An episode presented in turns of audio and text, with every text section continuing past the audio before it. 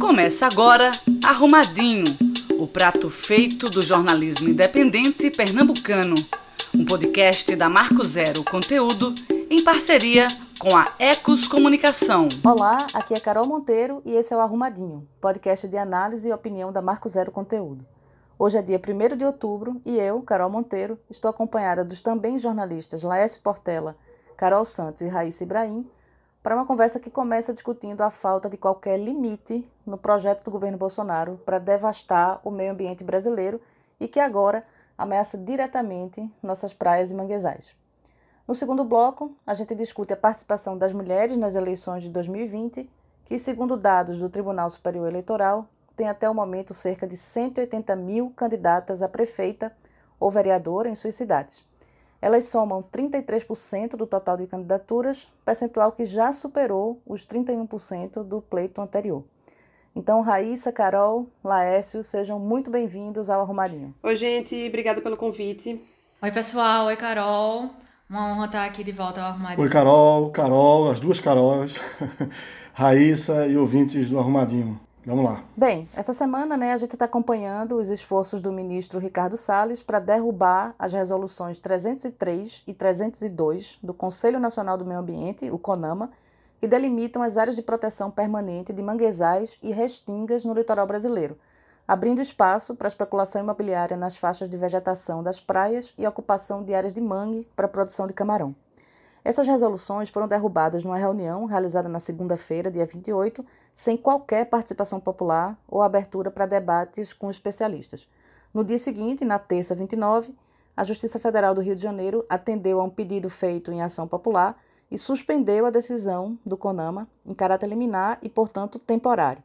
O governo, claro, deve recorrer, uma vez que há um projeto de aniquilação da legislação ambiental em curso no Brasil mas pesquisadores e ambientalistas prometem não baixar a guarda, né? Sobre esse assunto, a gente ouviu a doutora, professora sênior da Universidade de São Paulo e especialista em manguezais, Yara Schaffer Novelli.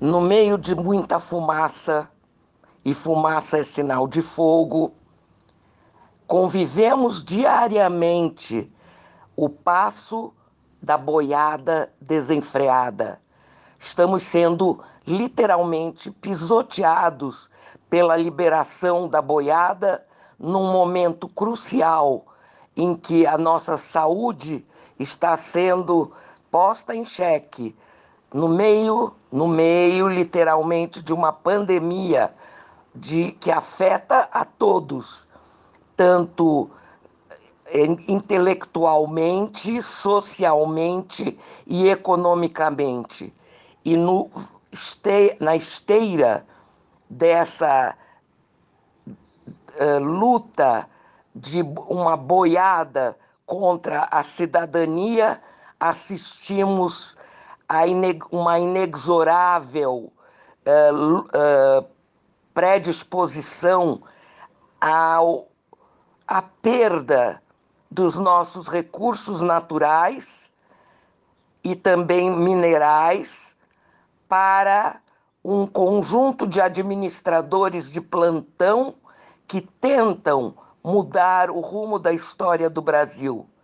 Estamos apostos, estamos alertas, estamos lutando. Não deixaremos que essa previsão de domínio de um grupo sobre toda a nação brasileira nos comprometa não só internacionalmente, mas nacionalmente. Nossos compatriotas estão em busca de respeito e respeito ao nosso arcabouço legal construído não só há dezenas de anos, mas há centenas de anos. Exigimos respeito, exigimos cumprimento das leis.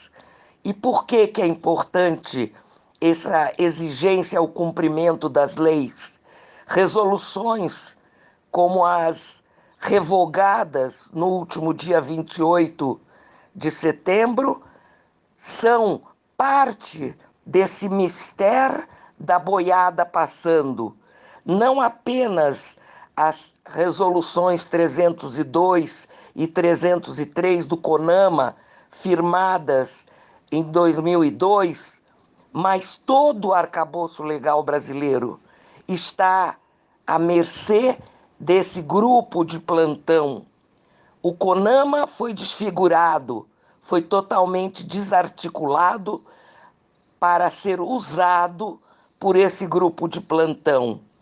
Não podemos deixar de seguir com nossos ideais e fazer com que os reais interessados nessa quebra de paradigmas, quebra do orgulho nacional, quebra da nossa cidadania, invasão do nosso respeito nacional diante da ordem e do progresso, diante da, do jurídico, diante dos nossos legalistas.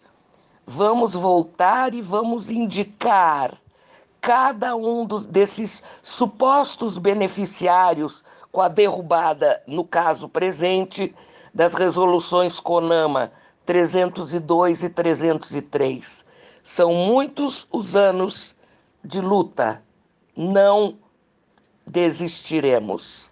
Raíssa, bem-vinda de volta ao Arrumadinho, né? Você está fazendo essa cobertura dessa história para Marco Zero e eu queria começar a conversa com você sabendo o que é que pode acontecer com os 187 quilômetros de praias que a gente tem aqui em Pernambuco, sem falar nas áreas de manguezal, caso essas duas resoluções voltem a ser revogadas. Arrumadinho, seu prato feito de opinião e análise das notícias mais importantes da semana, pela equipe da Marco Zero Conteúdo. Carol, é, acho que antes de mais nada a gente precisa falar sobre o desmonte do CONAMA, que é o Conselho Nacional do Meio Ambiente. Ele foi totalmente desmantelado, teve um corte de quase 80% dos seus assentos. Então, atualmente, o CONAMA está dominado por representantes do governo federal e da área privada, com um lobby fortíssimo do agronegócio e das indústrias. O CONAMA ele é presidido por Ricardo Salles, né, que é responsável aí pelo pisoteio da boiada, como bem coloca a professora Iara. E aí, nessa segunda, o Conselho aprovou a revogação dessas duas é, resoluções super importantes para proteger as áreas de mangue e de restinga. É, e aí, Carol, respondendo tua pergunta, na prática, revogar essas duas resoluções abre ou melhor, escancara o caminho para a especulação imobiliária em áreas de preservação. E também pode estimular a carcinicultura, que é a criação de camarão em viveiros, que pode ser bastante prejudicial para o meio ambiente se essas criações invadirem áreas de mangue, que é o que já acontece bastante.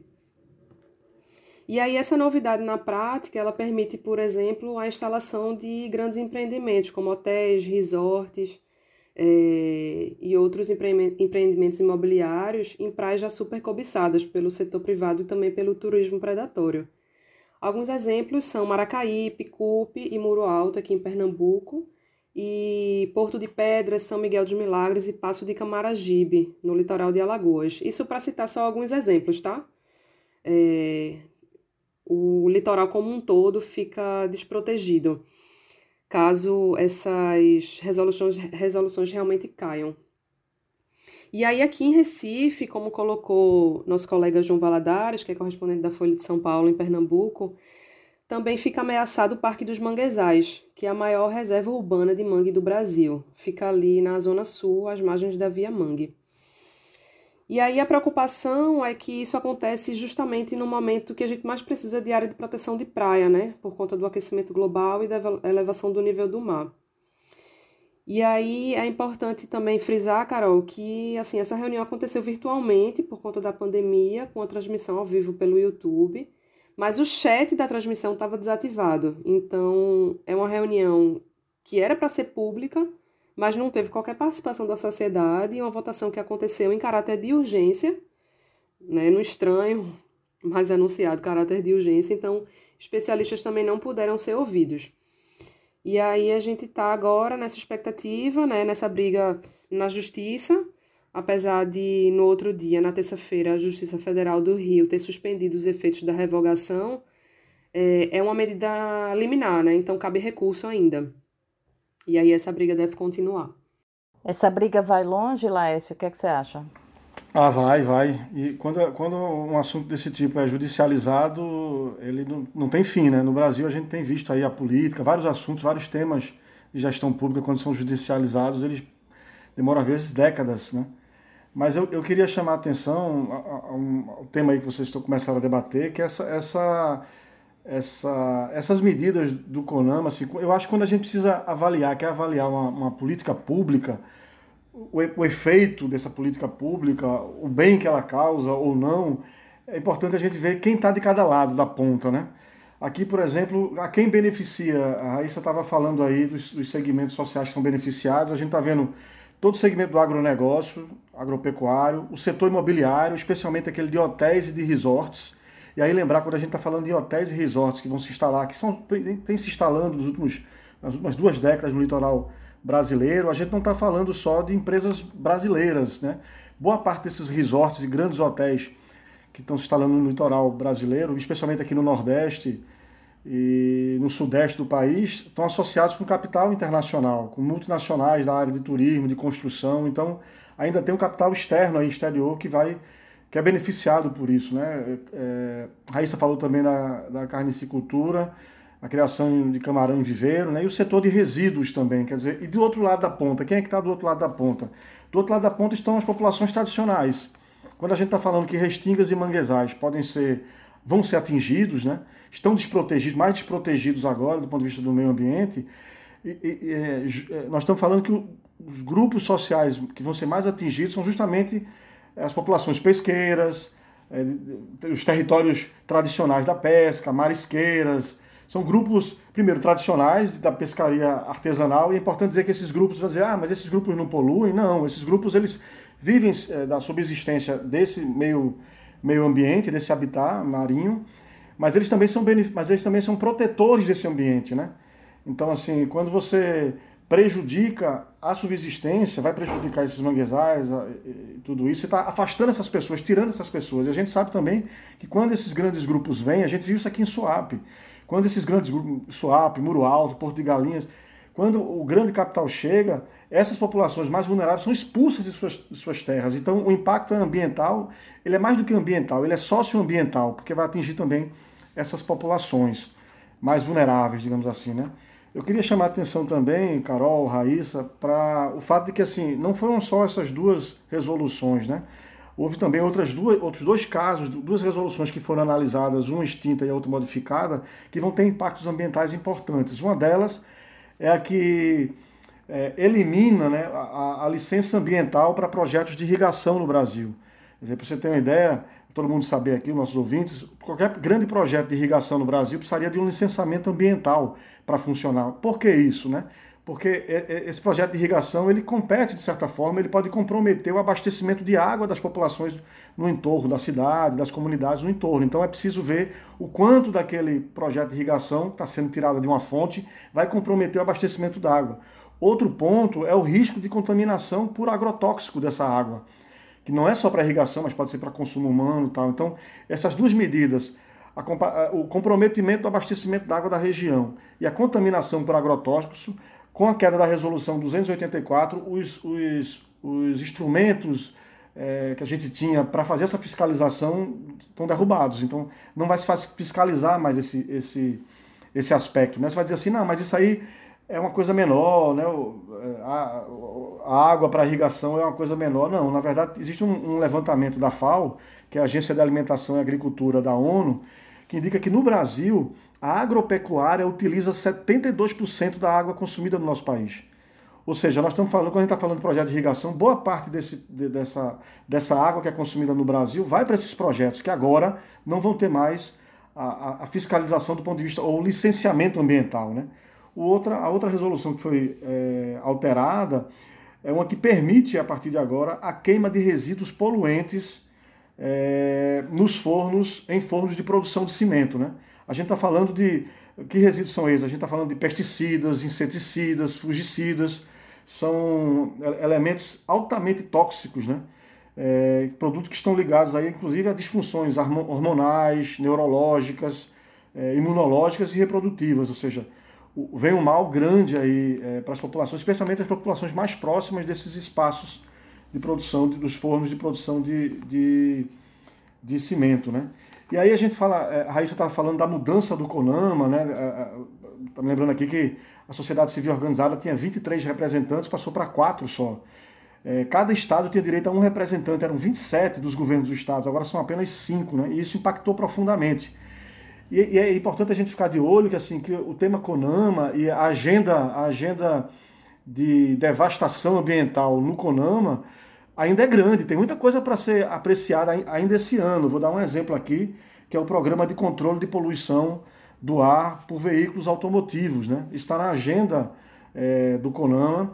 Tem, há um pleito da, dos, dos, do, do setor automotivo e da CNI, né, Conferência Nacional da Indústria, inclusive que foi que fez o lobby para essas mudanças recentes, para que a, a, a adoção de, de, de, padrões mais rígidos de controle de emissão de poluentes seja adiada pelo CONAMA. Né? Então a gente pode ter, inclusive, novas mudanças aí nas próximas semanas, prejudicando o meio ambiente no, é, no Brasil. Por fim, eu queria só comentar assim, esse processo de judicialização, com a redução do CONAMA, dos espaços de controle social e de participação da sociedade civil dentro do executivo, e com o processo que a gente vê aí do aumento do conservadorismo na, no Congresso Nacional e do, da agenda autoritária também, do apoio do Centrão ao governo Bolsonaro, acabou sobrando para a sociedade civil esse caminho da judicialização, que ele é, às vezes resolve, né? E é importante, a medida agora da, da Justiça Federal do Rio resolveu isso, né, temporariamente, se, é, suspendendo essas decisões recentes do CONAMA contra o meio ambiente.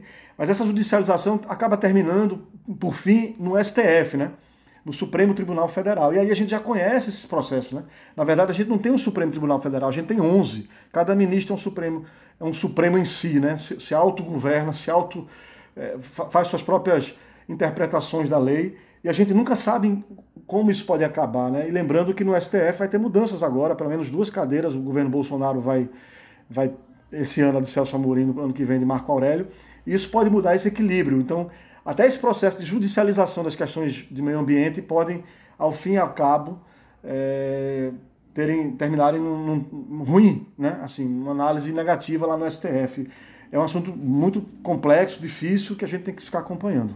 Pois é, Lécio, você falou em agenda, né? A gente presta atenção numa agenda né, que já está engatilhada aí para para novas resoluções e para novas decisões que podem prejudicar o meio ambiente, enfim, a segurança social, a saúde das pessoas e tal. E aí eu queria chamar a atenção especificamente para o papel do ministro Ricardo Salles, né?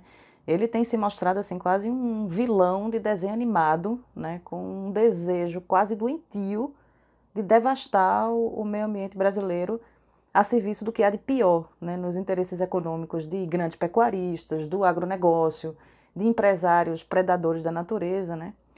E como todo vilão que se preze, ele parece que tem um plano de destruição elaborado e ele usa métodos assim muito sistemáticos e refinados para, como ele próprio disse, passar a sua boiada. Né? Então, desde que ele assumiu o cargo, em 2019, ele frequentemente desqualifica e critica a legislação ambiental brasileira é, outra coisa que ele faz e estimula com frequência é a punição e a exposição também de servidores né, que estavam cumprindo a, a legislação vigente no exercício da sua função e o cara é rebaixado, ele perde um cargo de chefia, ele, enfim, enfrenta sanções apenas porque é, multou pessoas, inclusive como o próprio Bolsonaro, né, que foi multado lá pescando numa, numa, numa reserva. É, e ele vem também sistematicamente minando a participação da sociedade civil em conselhos e órgãos e várias esferas, como o próprio CONAMA, inclusive, é, para assim aprovar essas, essas pautas, como a que revogou agora essas resoluções que protegem o litoral.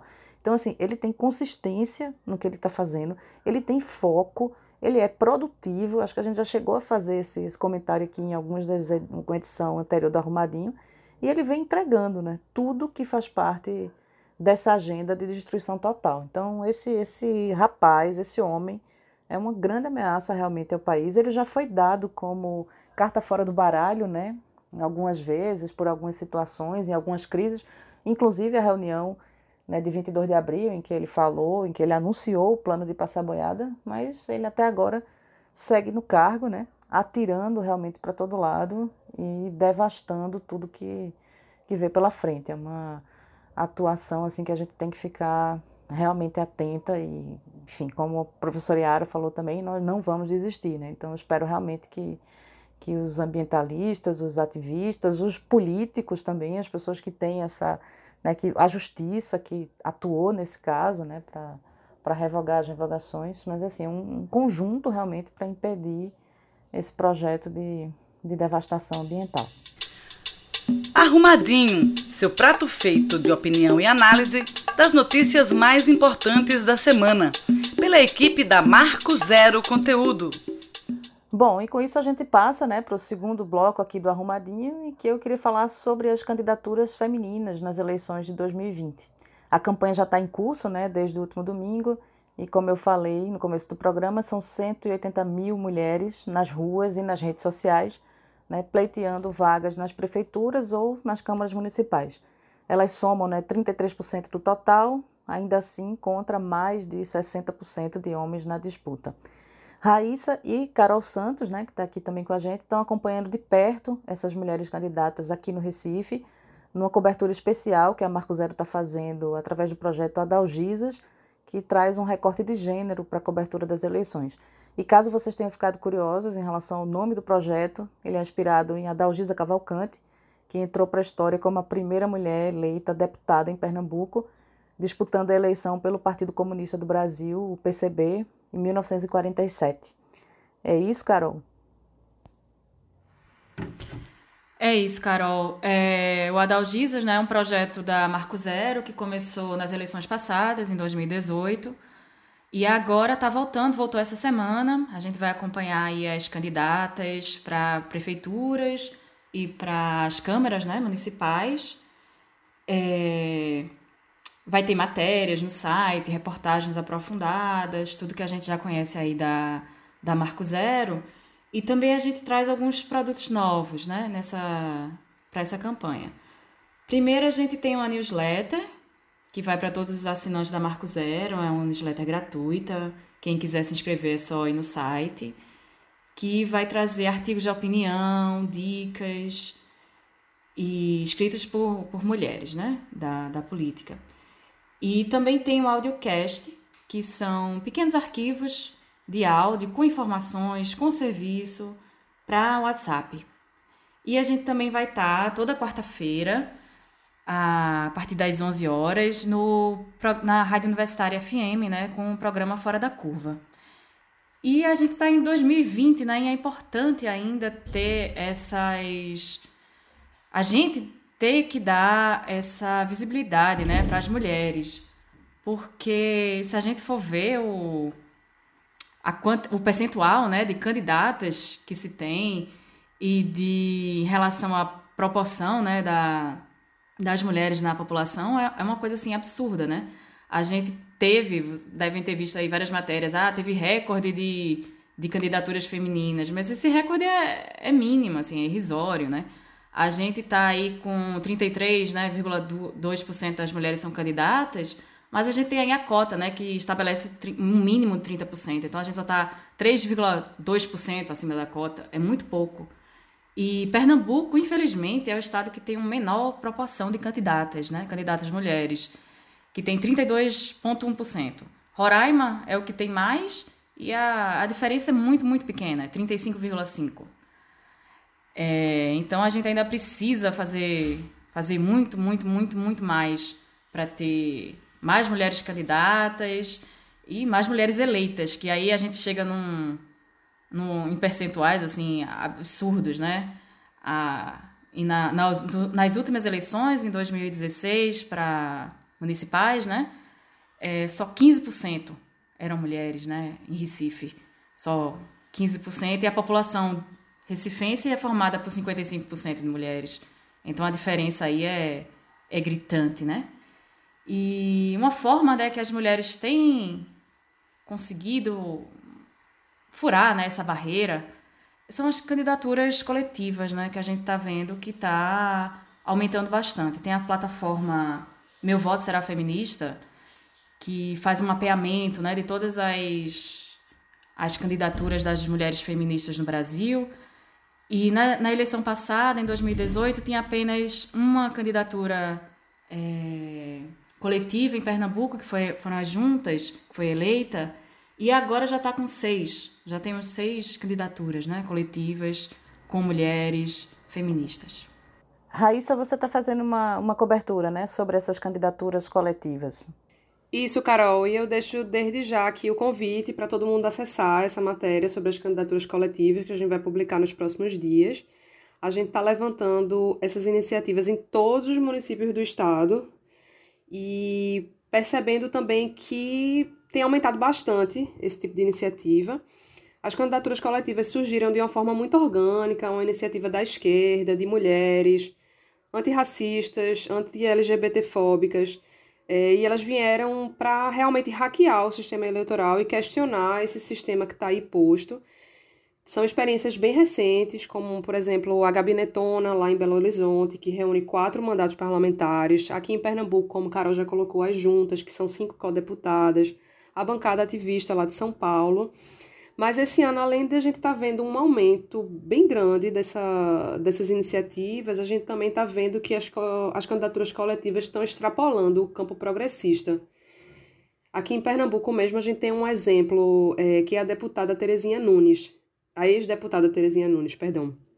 Ela montou uma chapa feminina coletiva chamada Inclusivas, com foco nas pessoas com deficiência.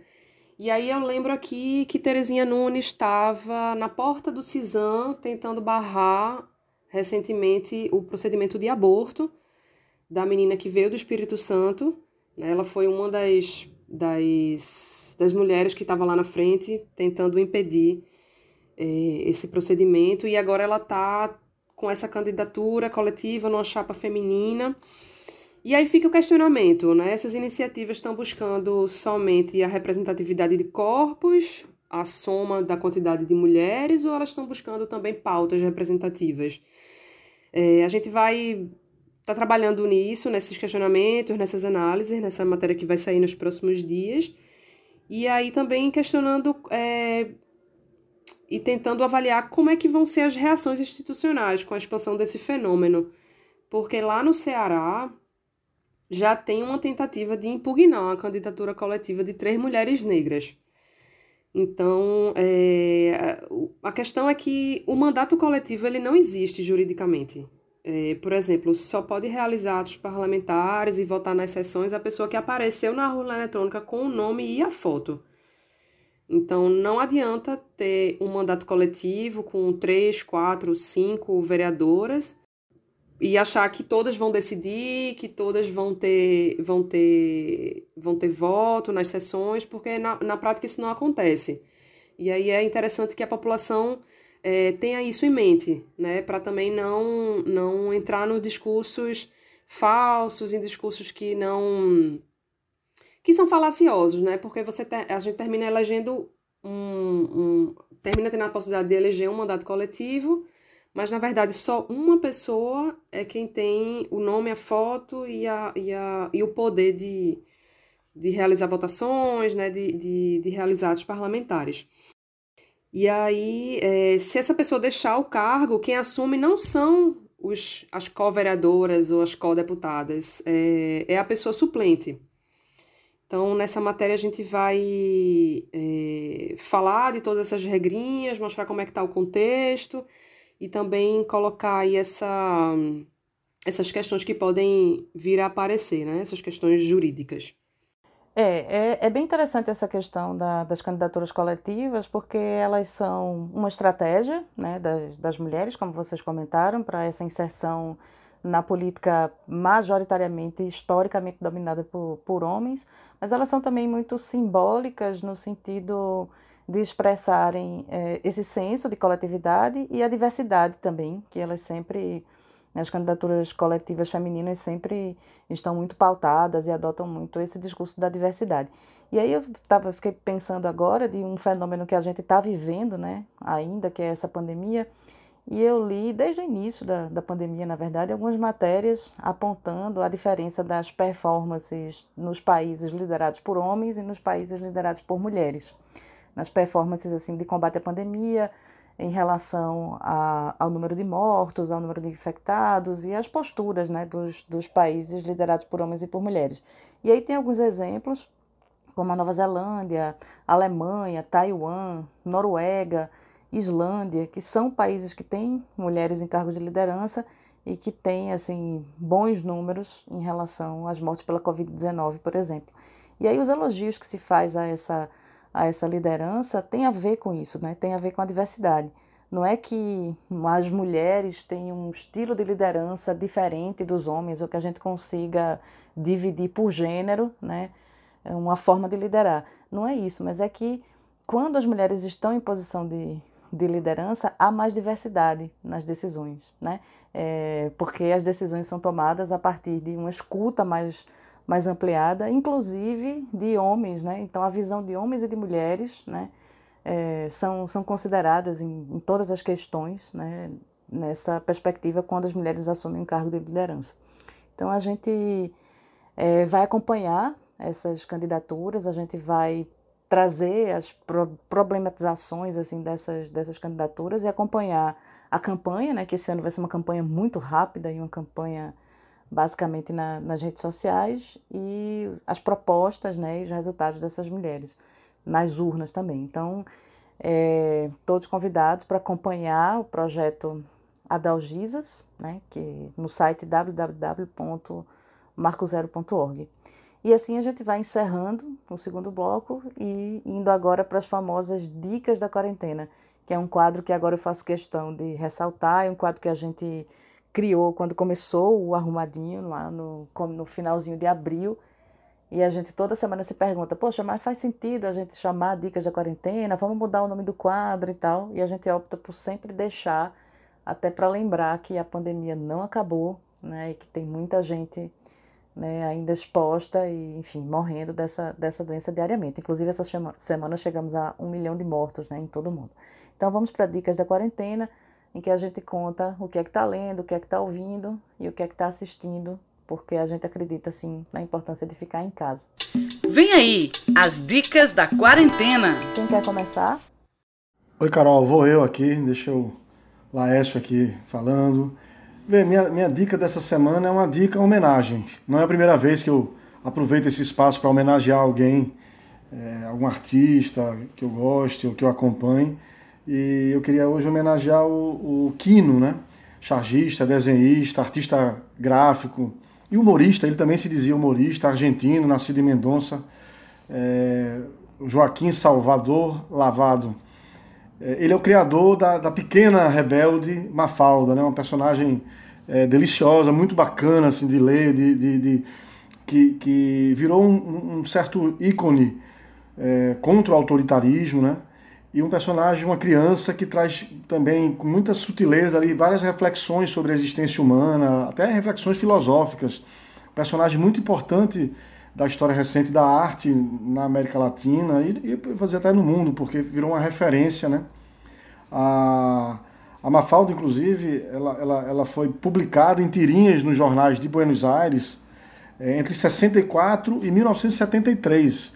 Muita gente ainda lê hoje, conhece hoje a Mafalda, as tirinhas originais pararam de ser publicadas em 1973. Em entrevistas lá no, no, na década de 90, o Quino disse que decidiu parar porque ele é, temia pela própria vida. Né? A gente estava ali no período de pré-golpe militar na Argentina e já existiam grupos paramilitares, grupos políticos organizados praticando crimes, assassinatos políticos. E ele temeu pela própria vida, pelo personagem que era Mafalda, é, essa contestadora. É, e, e, você sabe, nós todos sabemos como o humor fere a política, né? O humor mesmo feito por uma, por uma personagem criança, fere a política. O universo de Mafalda, para quem não conhece, é muito bacana. Tem o Manolito, o Felipe, a Sussanita, o irmãozinho que nasceu em 67, o Guile. É, é, é, é muito interessante, é muito, é muito bacana. São mil, nesses, entre 64 e 73, foram 1928 tirinhas em, é, é, é, da Mafalda, né? Muito bacana, muito bacana, eu adoro.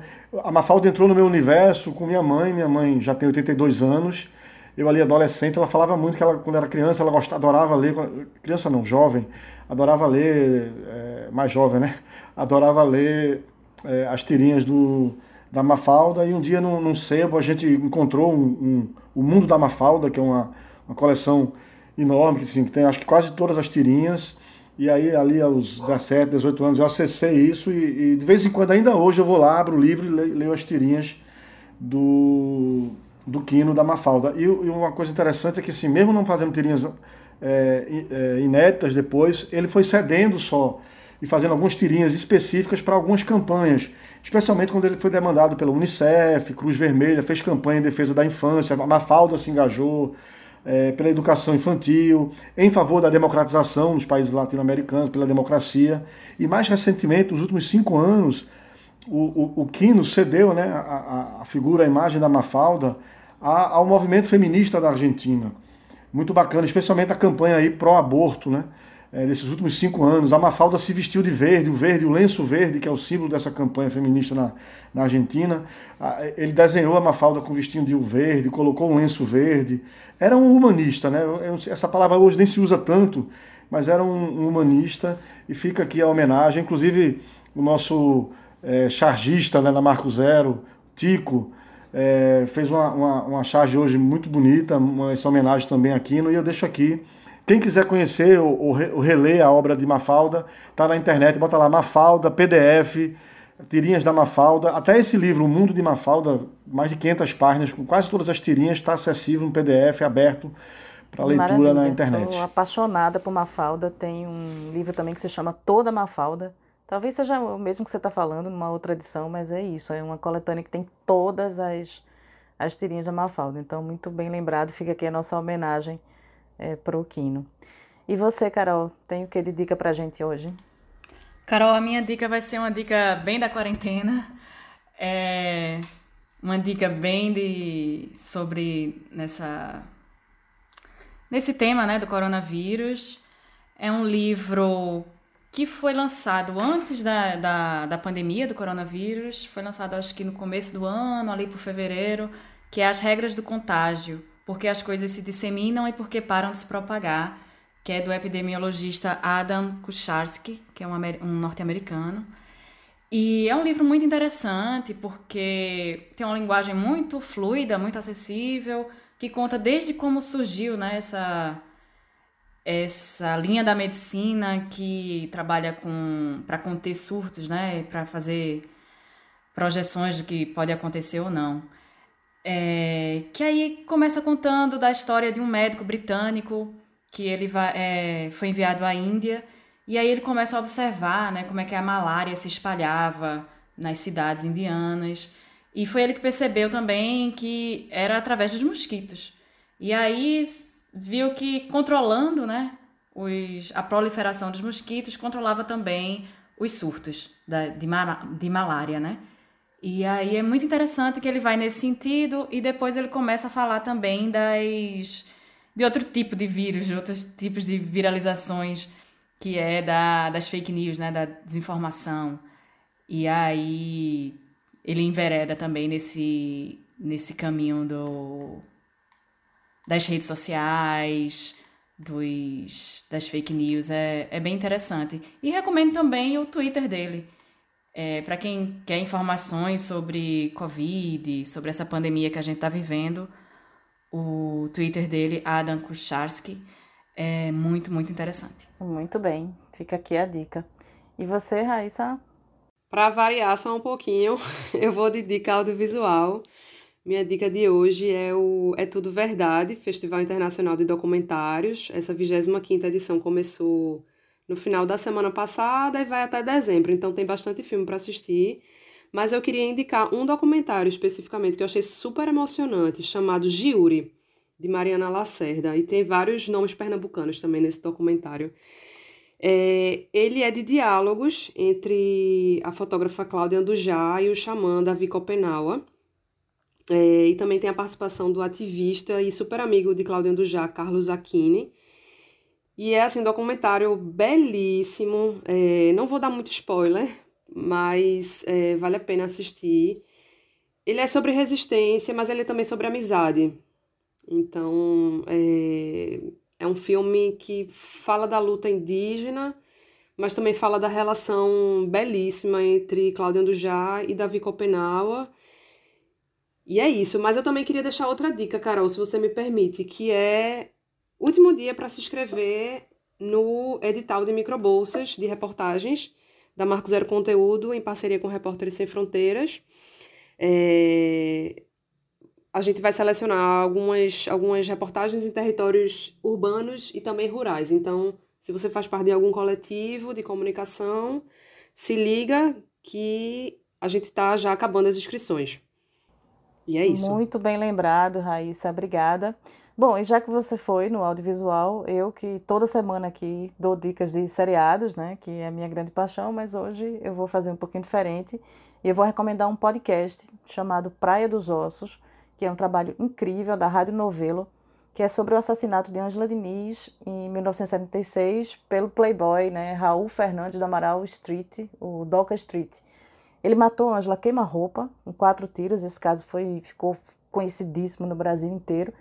É, eles eram namorados, ele matou ela queima-roupa, admitiu a culpa, alegando legítima defesa da honra e virou celebridade.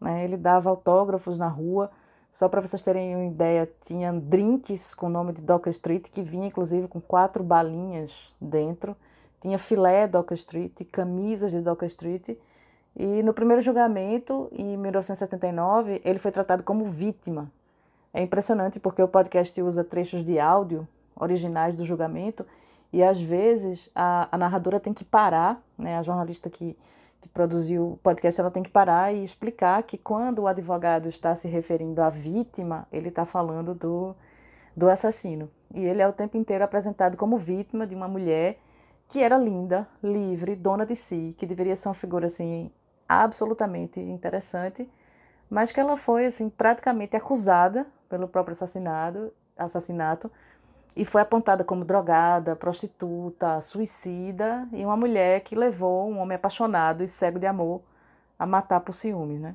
Então, até agora, o podcast tem três episódios que já estão no ar, são oito no total. Tem episódio novo todos os sábados e é um trabalho que é muito bem narrado, uma pesquisa muito bem feita nos arquivos de jornais, rádios e, e TVs da época.